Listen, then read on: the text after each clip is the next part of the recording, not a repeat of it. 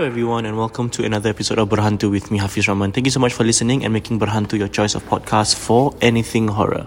Um, remember a, a, couple of months, well, not a couple of months, I think a few months ago, I shared a story about um, a friend who went to Langkawi and experienced something there in Chenang um, I have another story, and this time around is from uh, a Malaysian. Okay, so let's just call her Liz. So Liz um, wrote me a very long email, so I'm just gonna try and read and paraphrase as much as possible so that all of you can understand. All right. So Liz is from KL, and she said that this incident happened uh, to her sometime in 2007 or 2008. She said she didn't remember because it's been a long time. So she said that my father was working as a singer in a hotel lounge. He got a contract to sing in a resort at Langkawi for three years. Um, this resort name um, is not shared. She said I will not mention the resort name. So at this point of time, my family is residing in JB.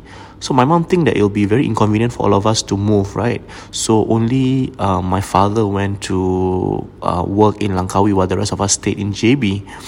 So he got one room at the resort to stay there. So after about six months, when my father was working there, my mother decided to go there and visit him since it was school holiday. So the mother brought me, my elder brother, and my younger my younger sister. So the, all of them went to visit the father lah in Langkawi lah at his workplace lah as, as a hotel, a lounge singer in one of these resort in Langkawi. So she said that once we reached Langkawi, we straight away went to the resort and I noticed that the resort was at the end of Langkawi. It is near a famous waterfall and the cable car. So anyone that goes there must know that the area is covered with forest. It's a huge forest, all right?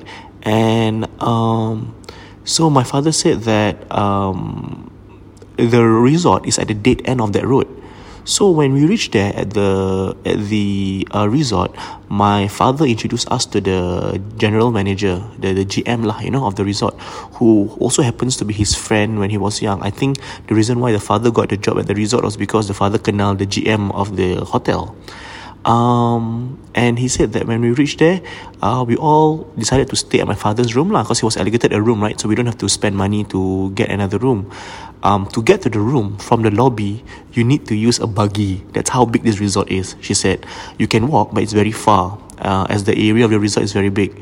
So then the buggy took us to our room, and we need to climb three stories, okay, uh, the staircase to go to our room. And the staircase is like an open, um, it is like an open staircase. So the room and the stairs are surrounded by the thick forest, and our room door is facing the back of the forest. Our room have a balcony so I was standing at the balcony and I can see from the room that is opposite of our room, there is a perigi, a well. Alright? So I told my mom, hey, mommy, mommy, got perigi, can we go there? Then after that, uh, before my mother could actually answer anything, my father just said, no, no, cannot, cannot go to the perigi, tak boleh pergi ke perigi. So kita apalah, buat bodoh lah. Maybe the father knows about things that they don't know. And she said, I was very young at this point of time. We were excited, so we went swimming and then we had our lunch and our dinner. So the first night, my mother and I, uh, all, all of the kids, were very tired lah from the travelling. So we decided to not watch my father perform, you know, and just relax at the room lah, you know. So usually my father will finish his set at around 3 a.m. So all of us are waiting for him because he promised to bring us pizza and burgers uh, uh, for late supper, I think from the hotel itself. So dalam pukul 12 malam gitu, at around 12 midnight, we were all like relaxing, doing our thing when the phone suddenly rang. Alright. So I quickly went to the to answer the call lah. So I said hello, hello, pa, pa, is it you, pa, pa? But no one answered. So my, my mom pun tanya, siapa tu? Who is it? And I said, tak tahu, tak ada orang jawab. So my mom thought, okay lah, maybe it was the wrong number. Tak apa. So my father came back home and then kita and then they ate and then my mom asked, eh, tadi you, you ada call? And then the father said, no, no, tak, tak call pun, kita apa buat bodoh. So all of us slept. Okay? Now, So um, I will usually wake up in the middle of the night to use the toilet. So as I was waking up, I hear from the next door of, of our room, there was like a noise of people stamping their feet. You know, it was quite loud. But I, I was very young. I, I, I didn't know the better, so I just went to the toilet, um, and I went back to sleep. So the next morning, I told my father, apa-apa, semalam kan bila-bila uh, pergi toilet, when I went to the toilet, I heard the sound of people thumping from, this, uh, from the room at the back. Then my father said, kau tak betul lah there's no one at the side so the father said there's, there's no one in, in the room beside beside his room Then, then this girl was like, okay, whatever. Um, she said I wasn't scared. At this point of time, I wasn't scared. Okay, it was. I just thought it was weird. So first was a phone call, and then was a thumping. Alright, okay, apa. Done. That's it. The second night when uh, we went to see my father perform, uh, so we, we came back around 1 a.m. Right, so all of us were, re- were preparing to sleep, and my brother was outside the balcony. He was clipping his nails, you know. So then I heard someone press the doorbell. Right, then my mom tanya, kau ada apa-apa ke tak? So my mom asked like, did you order anything? Then we said no, never. So she said, okay, why don't you go and check at the peephole lah, tengok siapa, who was it? So I, I I went to check lah the door because the, the, the someone actually pressed the doorbell. So when I look at the through the peephole, I saw the GM in front of, of, of the room. Um, we call him Uncle Shazlan lah, you know. But the GM was like facing down, and he didn't look up. He was just facing down. He wasn't looking down. So I said, hey, I know it was him lah because we met him earlier when we were watching my father performing, right? So I recognized his shirt, the GM shirt. So I told my mom, oh tak ma, uh, ini Uncle Shazlan, Uncle Shazlan. Then my mom said, eh dia buat apa kat sini malam-malam? What is he doing here by this time? So dia cakap buka pintu lah you know open the door. So when I open the door there's no one. And straight away I felt goosebumps. My bulu rumah naik. So I feel as if someone was still standing there. But like eh this cannot be happening because just now I just saw through the peephole Uncle Shazlan and now when I open the door there's no one there okay tak apa the front door is facing the thick forest, by the way. Eh? Remember, eh? it's an open concept. So the staircase is an open concept. Means it's not underneath a building. It's like an open concept. You just go to your rooms from there.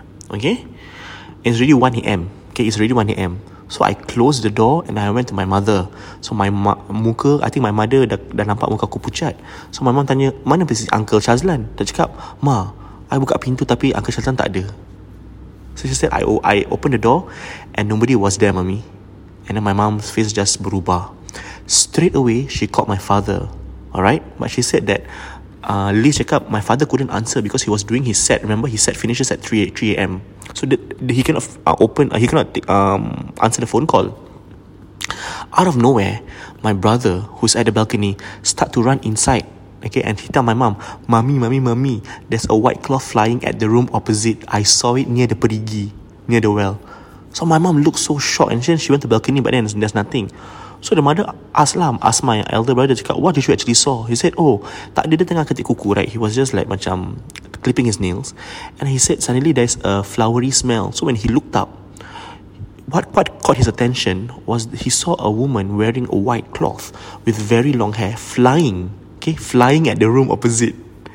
So the room opposite is about 100 meters away, okay? After my mom heard that, she straight away closed the balcony door and she, she switched on all the lights and then she just asked all of us to lie down and sleep. Okay?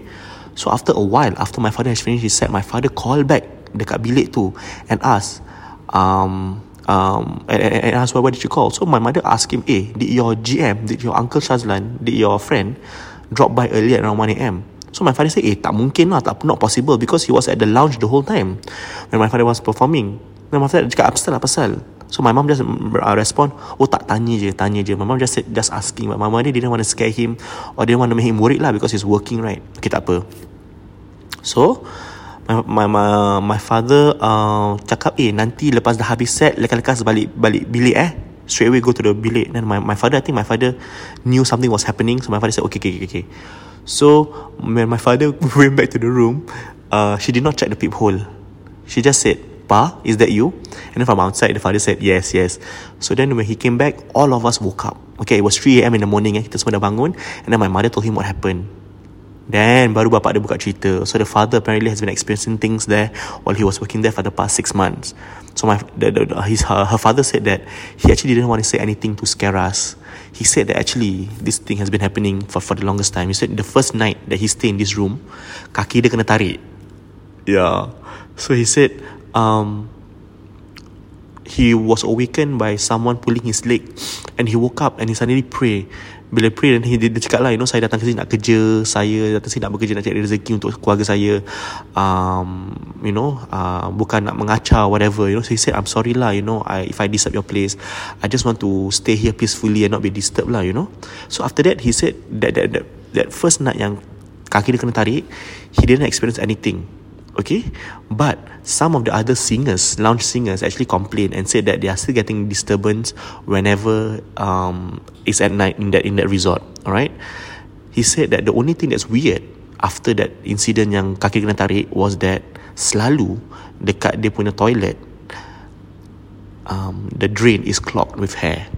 But whenever he take it out, the hair is very long, and my father's hair is very, very, very short. But he said that my father dah, dah, dah, dah, dah tak kisah lah after six months my father is so used to it.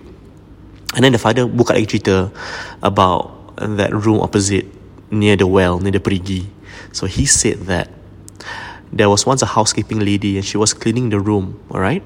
And one day um, it was heavy rain and she actually went to the perigi alright? For some reason apparently apparently this story the whole resort knows.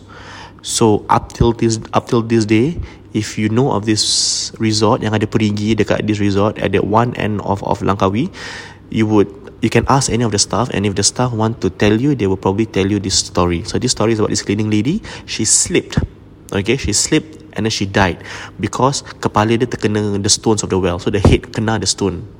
So um that's how she died lah you know and and and and, and it's it's a famous tale amongst the residents and amongst the workers there at this this resort.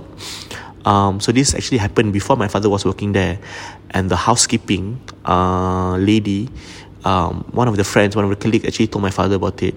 So my, we were actually very shocked lah. We like, eh shit. Then after that, the mother was like, ni macam mana bang? Kita ada lagi lima malam. Like we still have five more nights in this resort in Langkawi.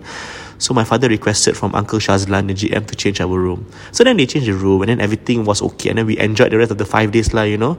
But she said that this experience was really scary for me because the first night was that you know the the, the one that I saw Uncle Shazlan and then um yeah and then she said that the resort is still there in Langkawi but I don't plan to go there again uh, I think the father has since stopped being a, a, a worker, as in a singer at the hotel resort lounge. And um, yeah, so this is a story from Liz all the way from KL about this this very famous resort in Langkawi. So for those of you who know about this resort, please DM me. I would like to know where is it.